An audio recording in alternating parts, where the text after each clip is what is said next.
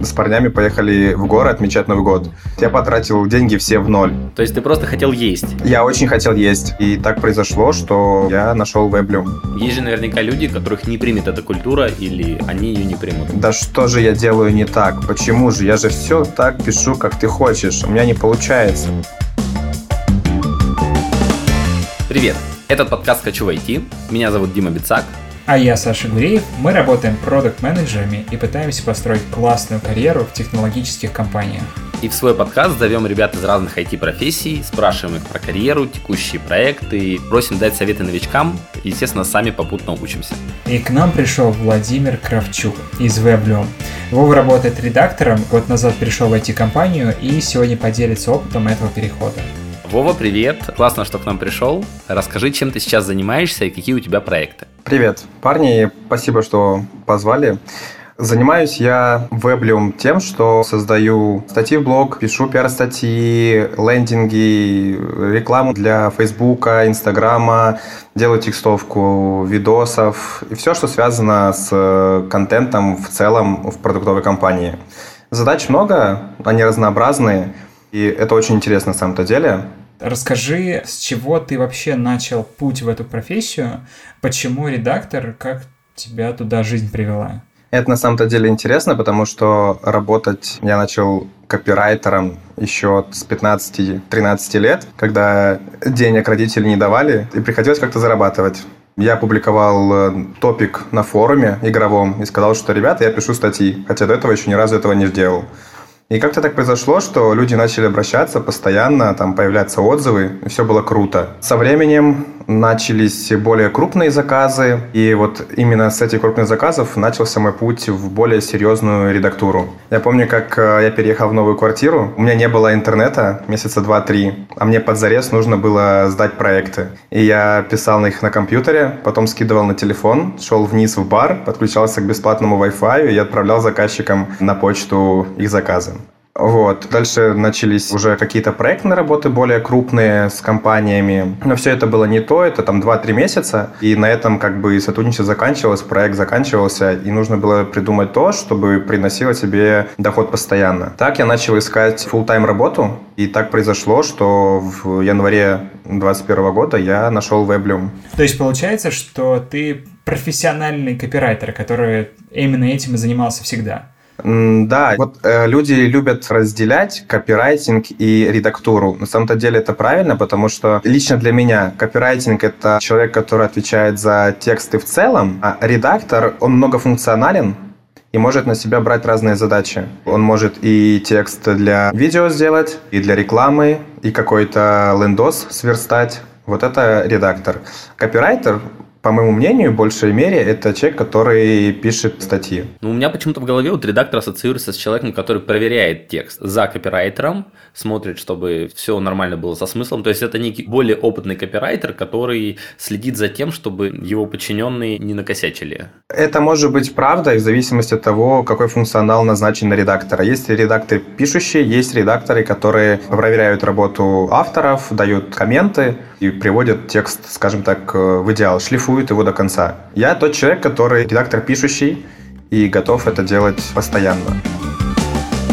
Если человек хочет стать копирайтером, и у него есть какая-то к этому предрасположенность, то с чего все равно правильнее начинать свой путь? Сразу устраиваться на работу в какую-то компанию? Если да, то в какую? Ну, то есть какой-то, не знаю, вектор IT, не IT. Или все же пойти на фриланс и набраться опыта там? А, фриланс фрилансу рознь. Фрилансом можно считать и биржу, там, где ты берешь заказы по 500 рублей, да, а может быть э, крупные проекты, там, где ты можешь получить и там 20-30 тысяч. С чего начинать? Это точно знать мат-часть, того же Ильяхова почитать, этого будет э, плюс-минус достаточно, и постоянно отрабатывать, э, постоянно писать. Вот это будет правильно. Советуют все, советую я, это находить условно проект, где бы тебе хотелось работать, и попробовать для них написать что-либо. Улучшите главную страницу, написать им статью в блог. Не общаясь с ними, просто вот тебе нравится компания, условно, мне нравится Weblium, и я хочу найти работу. Я вот захожу на их сайт, смотрю, как они пишут, и пытаюсь сделать так же, условно говоря. И так ты начнешь нарабатывать опыт, чтобы даже пойти к ним и сказать, вот я для вас написал, посмотрите, если вам нравится, давайте я буду работать у вас. Давай перейдем э, к некому блоку советов. И было бы круто, если бы ты рассказал, как проходил интервью, как вообще твой переход случился в Weblium, что этому предшествовало и какие рекомендации можешь дать ребятам, которые, допустим, сейчас работают в банке, а хотели бы перейти в какую-нибудь IT-компанию. История с переходом в Weblium, она на самом деле очень интересная и судьбоносная для меня лично. Не знаю, сколько это будет интересно, но я расскажу. Весь 2020 год я проработал на проектных работах, где-то в студиях, где-то с заказчиками отдельно. И на Новый год мы с парнями поехали в горы отмечать Новый год. Вот, я потратил деньги все в ноль. После того, как я приехал, у меня осталось там 50 долларов. Денег не было вообще, проектов не было вообще. Январь – это тухлый месяц для фрилансеров, ну, по себе знаю. И я решил найти работу и подался как бы еще в 4 месяца назад, то есть где-то в августе. Откликнулся на вакансию Веблиума, тоже на позицию редактора. Я откликнулся, мне не ответили вообще. Не спустя день, два, а тем более четыре месяца мне никто не написал. И лежу я такой после гор, приехал, денег нет, и надо найти работу. Захожу, смотрю, эта позиция открыта. Я решил более подкованно к этому подойти. Зашел на их сайт, поискал контакты, нашел там форму лично на их сайте, они через э, там Work.ua, ну это аналог HeadHunter. И отправил уже резюме конкретно по их форме на их сайте.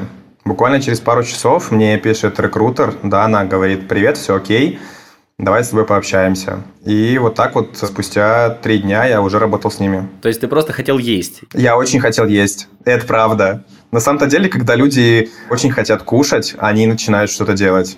Это очень важно, чтобы тебе очень хотелось кушать. Когда нанимаешь человека на позицию писателя, достаточно просто посмотреть, как он написал о себе резюме, как сделал сопроводительное письмо. То есть, по сути, твой стиль изложения, то, как ты все оформляешь, и есть твоя визитная карточка в данном случае. Но давай будем откровенными, что резюме можно месяц готовить, вылизывать его, делать идеальным. Сопроводительное письмо – то же самое. За тебя его могут написать э, абсолютно другие люди. И это, мне кажется, для рекрутера не финальное принятие решения. А как ты считаешь, что для него важно? А для рекрутера, скорее всего, это опыт работы.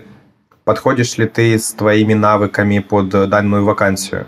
Ну, то есть, если ты идешь э, в продуктовую команду, где нужно делать максимально разнообразные задачи, до этого опыт работы у тебя там в агентстве, где ты писал только пиар-статьи или там статьи в блог – то, скорее всего, ты не подойдешь, потому что у тебя нету той многозадачности и широты твоего профессионального взгляда, чтобы ты мог выполнять те задачи, которые перед тобой поставят. То есть человек, который писал в блог, теоретически написать э, рекламный пост или пиар-статью сможет, да, но гораздо лучше это сделать тот, у которого ну, больше опыта в этом. Ты рассказал про то, на, на что важно обращать внимание, когда ты устраиваешься, но, знаешь, я думаю, очень важно сформулировать, вот как преподнести свои навыки. Оформлял ли ты как-то свое портфолио перед тем, как податься на эту вакансию, и как ты рекомендуешь подойти к этому вопросу? Именно портфолио для меня всегда играло решающую роль, когда меня принимали или не принимали на какую-то вакансию. Потому что именно в портфолио ты должен показать свои лучшие проекты и показать навыки, которыми ты владеешь. У меня на канале будет идти там ряд постов о том, как сделать крутое портфолио. Только потому, что именно посмотрев на него, можно сделать э, вывод, что из себя представляет редактор в моем случае. И над ним я морочился очень много. Хорошо, смотри, а если мы отойдем от э, найма и поиска работы, вот когда ты попал в эту компанию, как сильно IT-культура отличается от того, с чем ты работал, сталкивался ранее? Лично для меня это было максимальное отличие от всех тех компаний, в которых я работал раньше. У меня есть э, три позиции, которые вот для меня были основными того, чего я не видел, ну, скажем так, раньше в других компаниях. Первое – это открытая форма общения. Если в том же банке даже своему непосредственному начальнику ты должен писать «вы», «как думаете вы», то здесь я мог спокойно SEO написать «приветик, глянь статью, согласуй мне ее», он говорил, да, окей, конечно. То есть это как первый пункт, за что мне прям очень импонирует работа в IT. Второе – это развитие В агентствах ты выполняешь э, какой-то определенный пул задач. Если тебя поставили на написание статей, ты будешь их писать постоянно. Чаще всего там так и происходит. Если же это продуктовая команда, ты занимаешься много чем одновременно. То, что я уже говорил, рассылки, лендинги, реклама и все-все-все. Этого мне всегда не хватало, чтобы я мог заниматься одновременно всем и расширять себя вот профессионально. И третье, это, наверное, удаленка. Это очень странно, но удаленка – это кайфовый бонус, работая в IT. Не все его предлагают, но я работаю именно так.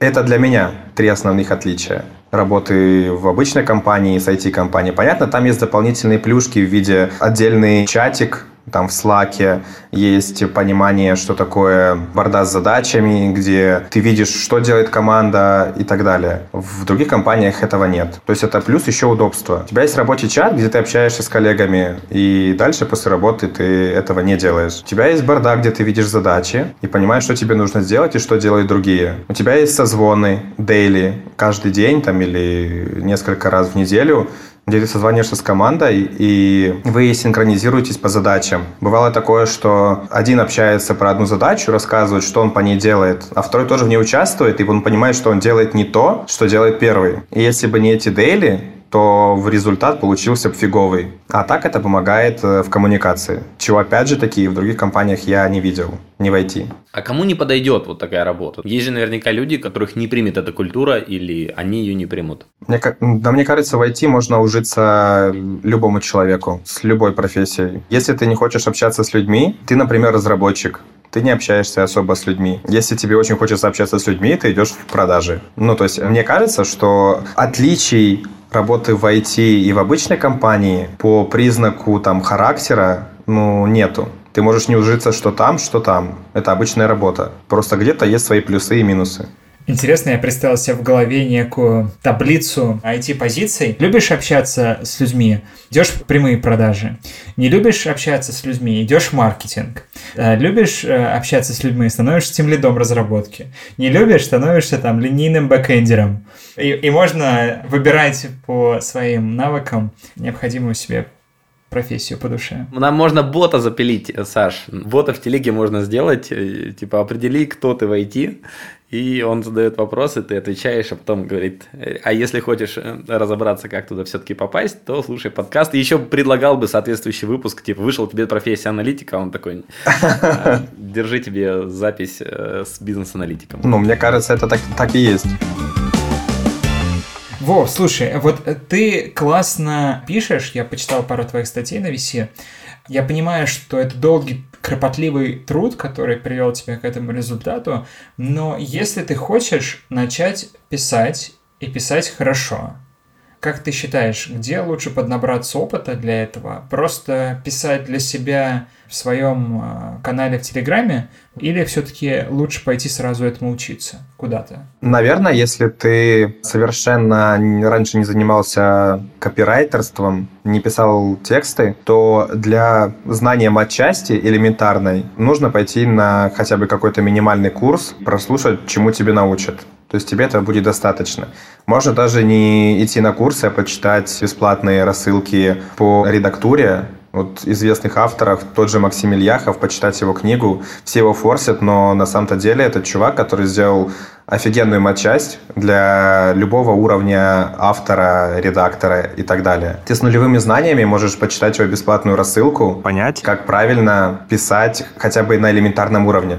А дальше, когда ты уже хотя бы что-то начал понимать, как это работает, начать просто писать. Начать писать э, для себя, для, возможно, у тебя есть какие-то друзья, у которых есть бизнес, и они ведут соцсети, а, возможно, им нужен лендинг какой-то. Просто попробуй для них сделать что-то бесплатно, основываясь на тех правилах, которые ты получил из курса или с рассылки, с чего-то еще. Они дадут тебе честный фидбэк. Подожди, а вот бывает такое, да, что ты пишешь какой-то текст и отправляешь там другому копирайтеру и говоришь, типа, скажи, это классно, вот, или отстой. Есть ли там потребность в менторстве, э, когда ты развиваешься в копирайтинге, или, в принципе, самостоятельно можно брать просто и писать? Давай так, с ментором это всегда идет быстрее. Если хороший ментор, то ты начнешь расти максимально быстро в этой профессии и получишь больше навыков, чем ты будешь самостоятельно во всем этом разбираться. Если стоит выбор с ментором или без, конечно, с ментором. Но ментор должен быть хороший, который а, не убьет в тебе любовь к написанию текстов. Бывают такие менторы, которые видят твои ошибки и указывают с них, на них не снисходительно, а вроде бы как с претензией претензии, почему вот ты так сделал, давай объясняй. А есть адекватные, которые говорят, вот здесь неправильно, можно вот так, потому что, потому что. И они тебе по полочкам раскладывают мы друг друга правим в компании. Кто-то написал текст, и он отдается там, мне, там, маркетологу, кому-то еще, и мы командой его читаем, и каждый оставляет свои комментарии. И дальше автор уже начинает думать, подходит ли эта правка под этот текст, под ее цель и так далее, либо нет. И вот так вот в итоге нескольких э, итераций мы получаем не идеальный, но кайфовый текст для того, чтобы его где-либо опубликовать. Почему тебе вообще нравится эта профессия? Блин, на самом-то деле мне моя работа нравится в том, что я узнаю много чего нового. Если бы не э, редактура, я бы не узнал, как э, завод в Казани производит то или иное сырье.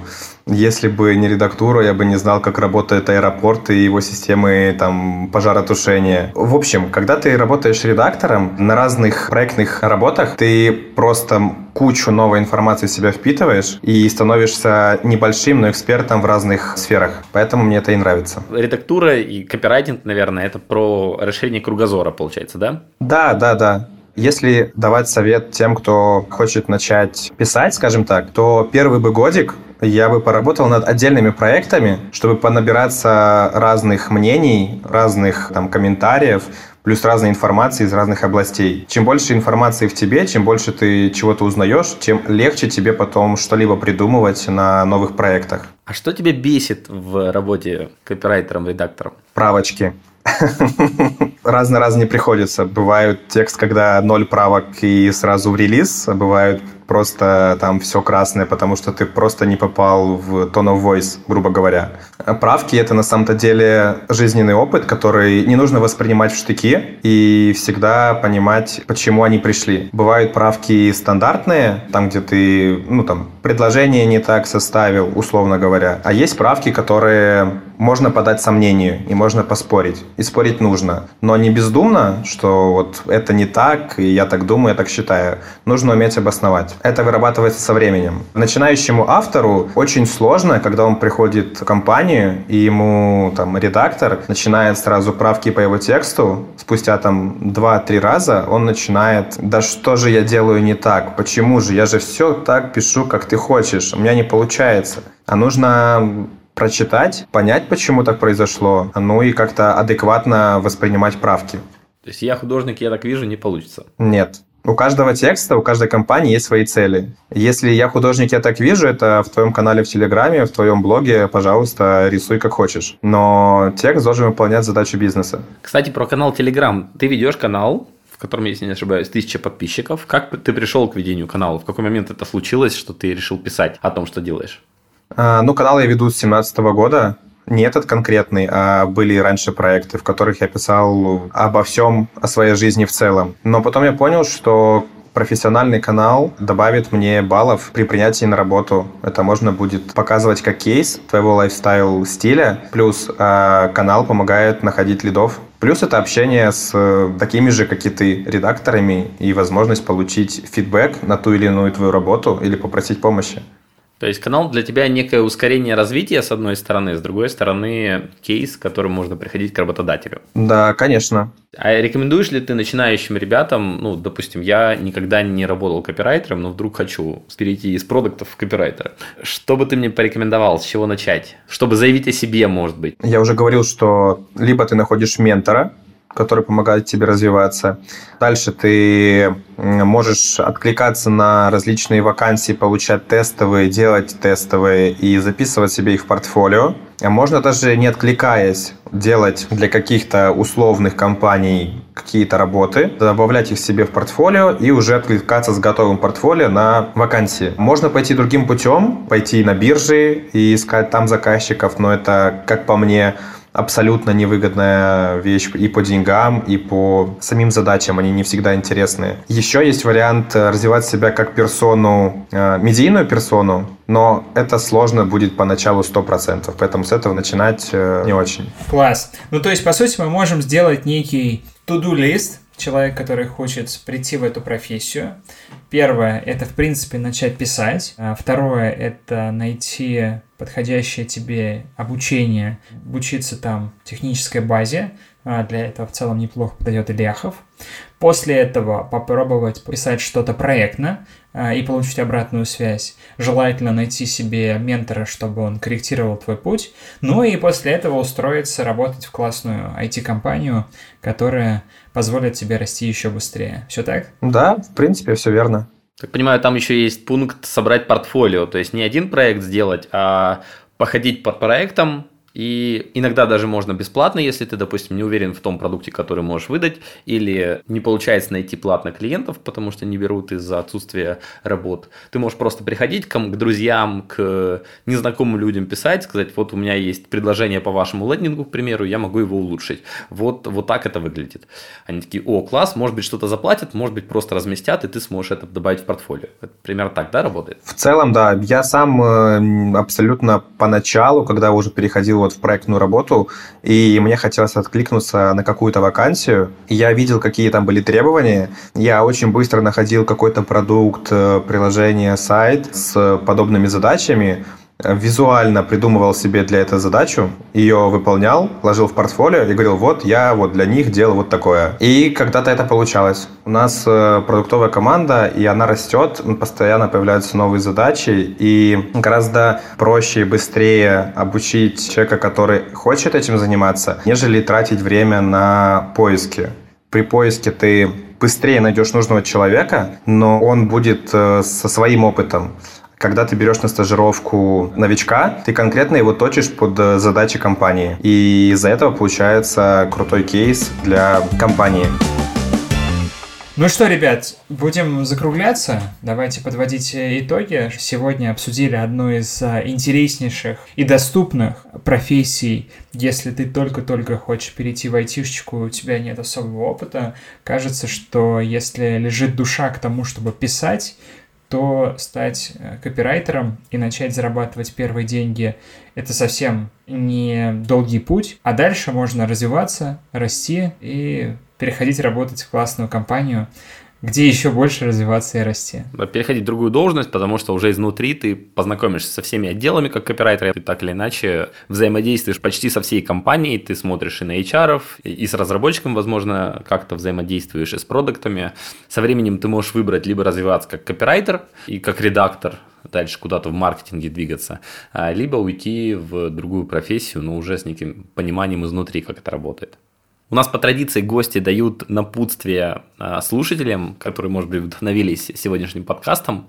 Вот что ты скажешь человеку, который сомневается, думает и хочет стать э, редактором в IT-компании? Не терять э, своего стиля, находить свой стиль, больше работать в проектных э, компаниях, чтобы набираться как можно больше опыта.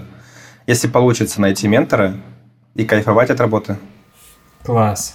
Класс. Спасибо тебе большое, Владимир. Спасибо, что пришел, рассказал нам о своей профессии. Вот э, надеюсь, что это будет полезно нашим слушателям.